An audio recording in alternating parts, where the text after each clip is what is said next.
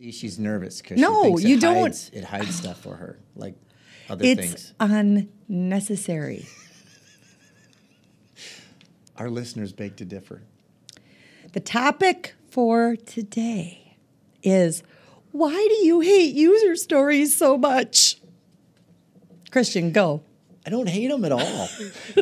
I just We don't say hate. I get really nervous when you hear requests for can you teach us user stories or can we have a user writing workshop and I have to check to make sure I don't jump to conclusions or any conclusion mat that I jump on. That's an office. We'll see if space people get that, reference, yeah. But yeah. Hmm.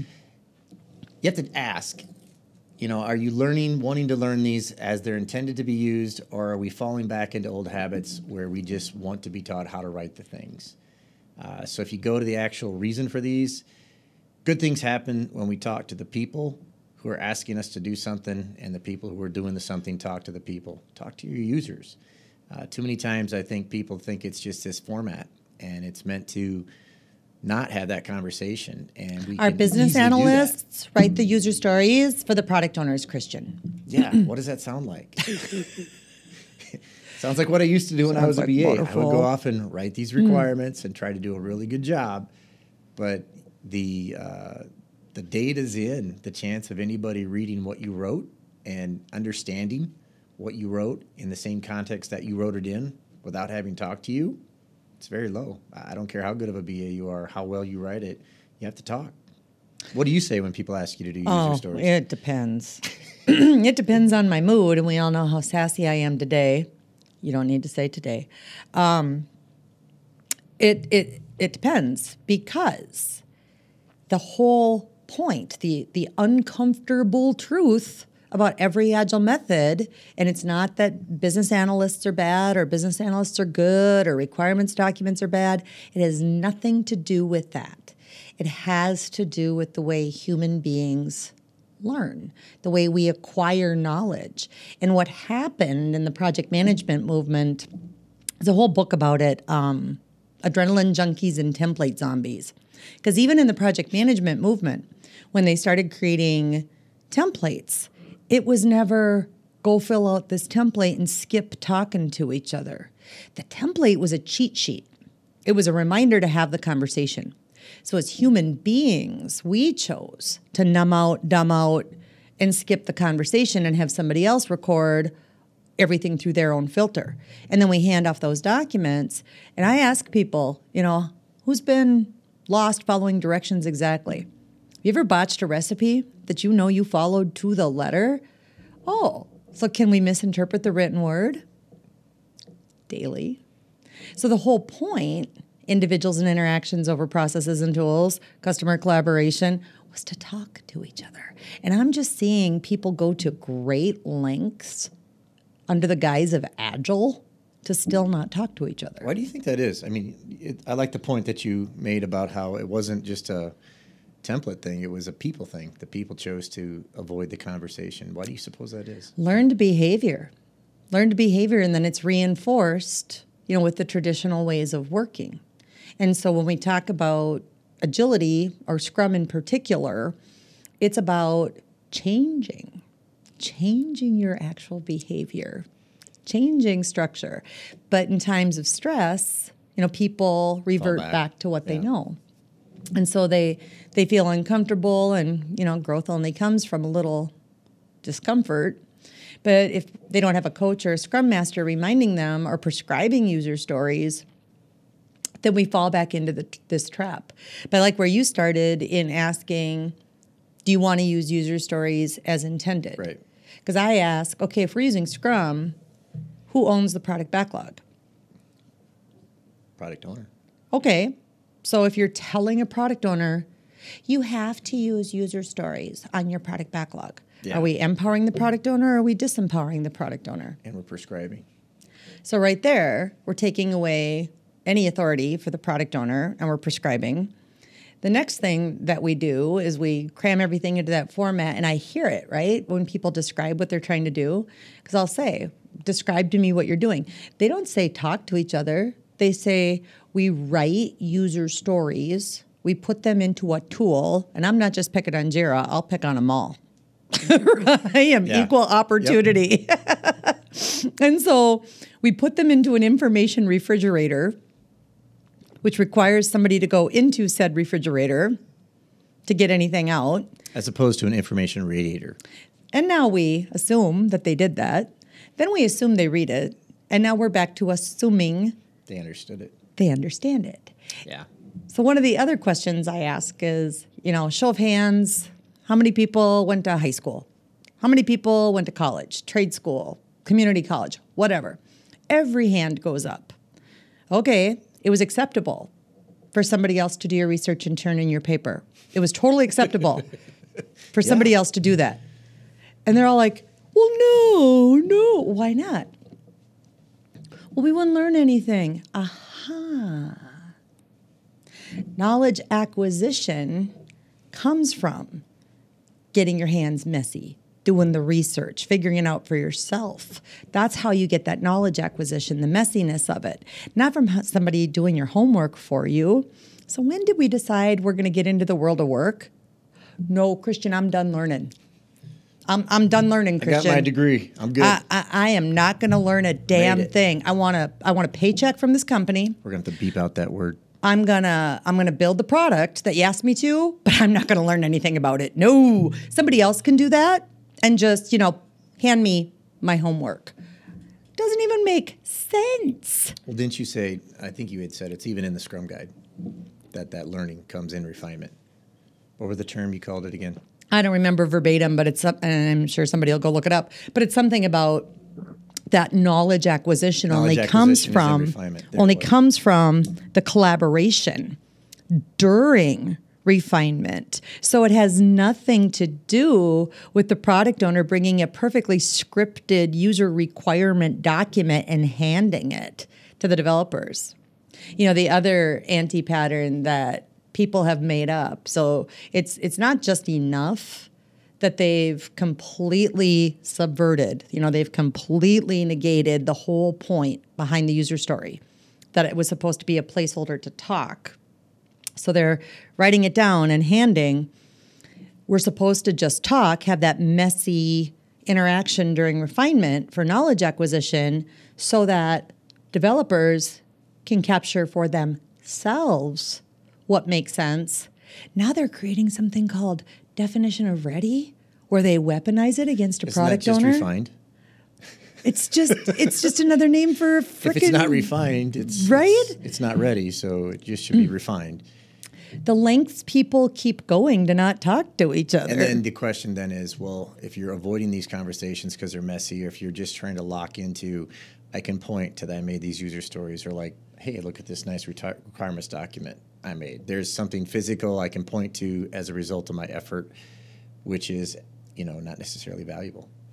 And so we we're going to deal with the mess anyway. If we don't do a good enough job with the mess up front to document or to get the user stories, you know, collaboration in place, we're going to have to on the backside. yeah, just let our users find the errors. That'll be okay. Yeah. Um, when you and I talk about uh, educating people and having them learn for themselves the difference between extreme programming and Scrum, you know, we're, we're real big on mindset versus mechanics, but also having them own their own knowledge acquisition by going and looking this stuff up. The, the trend I've noticed is people will say, well, we're using both. We're using both extreme programming, programming and Scrum. And I have to ask, are you really? Or are you misusing the vocabulary from both of them? Yeah. No, I Check don't it. think we're doing that. No. And I'm like, okay, so are you writing user stories, putting it in Jira, expecting a developer to grab that user story, they're coding, and then they hand it off to somebody who's going to test it at the end of the sprint? Yeah, that's what we're doing.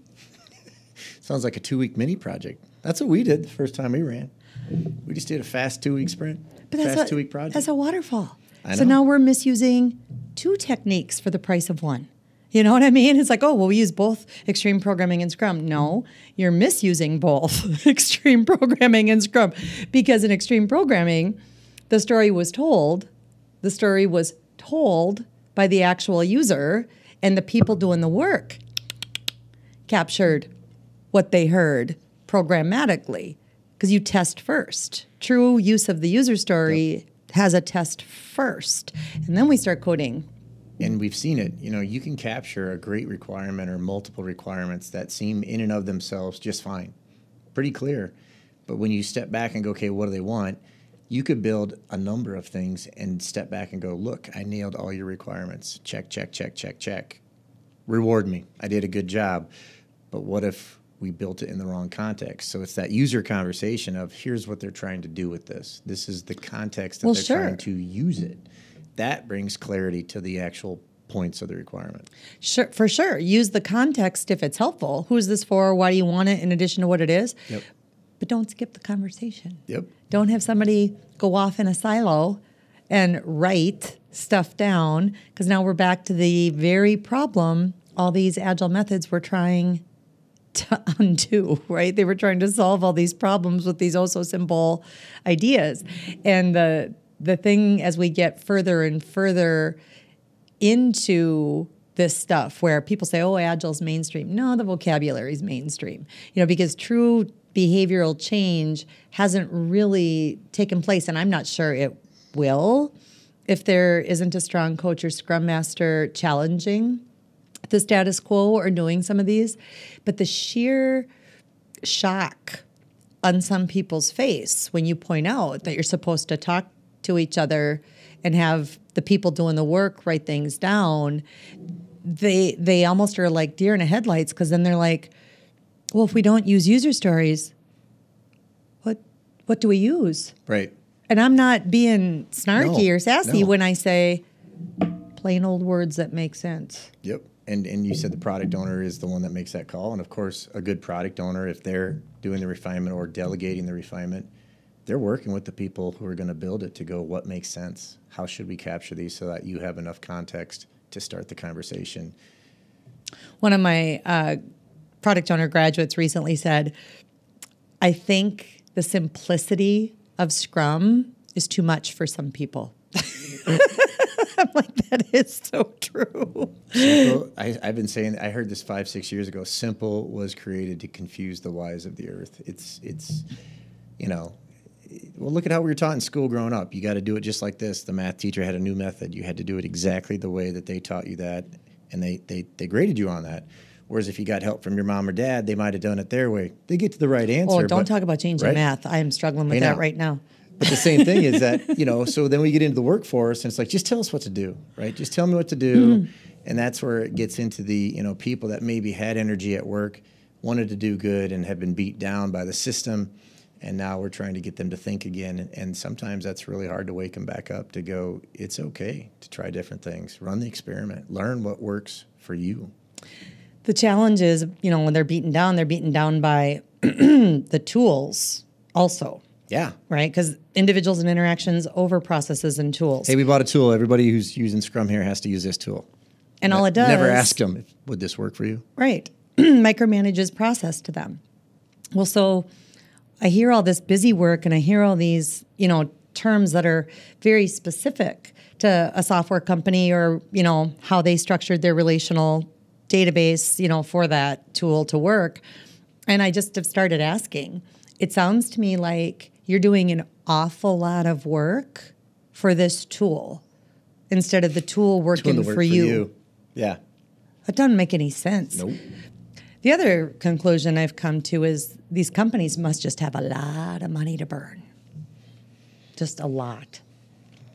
Can you imagine how if we could tally up the amount of waste that goes on inside the walls of the companies? Just the the money they throw at things, and this didn't work, and then we're going to throw money at this, and that didn't work. It's scary. yeah, because people are like, well, what do you guys do? We talk to each other. we put post its up on the wall. We fail, and we fail early, and we fail often. But then when COVID hit, uh, we were just like everybody else. You know, everybody has to stay home. Lockdown's going on. We flipped to Trello, and that is a tool, albeit a much lighter weight one, right? So it was kind of like having post-its on a virtual wall with each other. But yeah, it's amazing that work still gets done and there's not all this crazy analysis paralysis or all this crazy process that bogs the work down. because we can get into arguments of over the process versus looking at is the process actually resulting in what we want. Just like arguments, you know, if I don't have anything to say to you on your idea, I could easily attack you. What's that called? Argument ad homa. I'm using bigger words now. I think it's Latin. That is really big. I was big words. but the whole point is is what we're doing actually solving the problem we're trying to solve? That's really what you want. And so in sharing some of this education, right? Because you can you can go read the origins of user stories. You can look at some of the early uh, work of like Ron Jeffries, Ward Cunningham, Kent Beck, even Mike Cohn. They all talk about the conversation or the placeholder to have the conversation.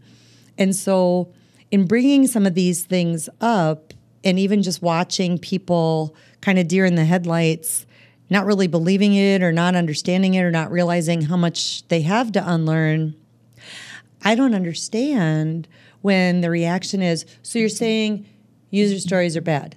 No, I didn't say that. I didn't say stories. You don't like them. I don't. Yeah, Angela, you must hate user stories. Yeah. I never said that. We don't say hate. I don't say right, wrong, bad, good. It's have you had a conscious conversation as a scrum team? Has anybody asked Yes. the product it. owner, do you want to use these or not? Because Right. when I ask them, some of them go, oh, thank God, hate that template. I don't want to use it. Don't. You're the product owner. Right. Doesn't work for them. Hold Might on, Miss other people. Snarky. I like that context because if somebody can't tell me why they need it, I'm not ready to put it on my backlog. Go ahead, you're the product owner. Right? You know, so it's just these subtle ways that we disempower people and that we erode their trust in us as coaches or scrum masters, right? If we're too prescriptive about all these mechanics without the mindset. And that's the point that people miss, which is too bad. Absolutely. So I think if we're recapping this whole why do you hate user stories? We don't. We don't. They're very effective. They when can used be. as directed, when used as directed. which means you talk to each other. That's what you want, want to do. And then just remember if we don't use as directed, side effects can occur. All right, we're going to call this one a wrap. We'll see you later.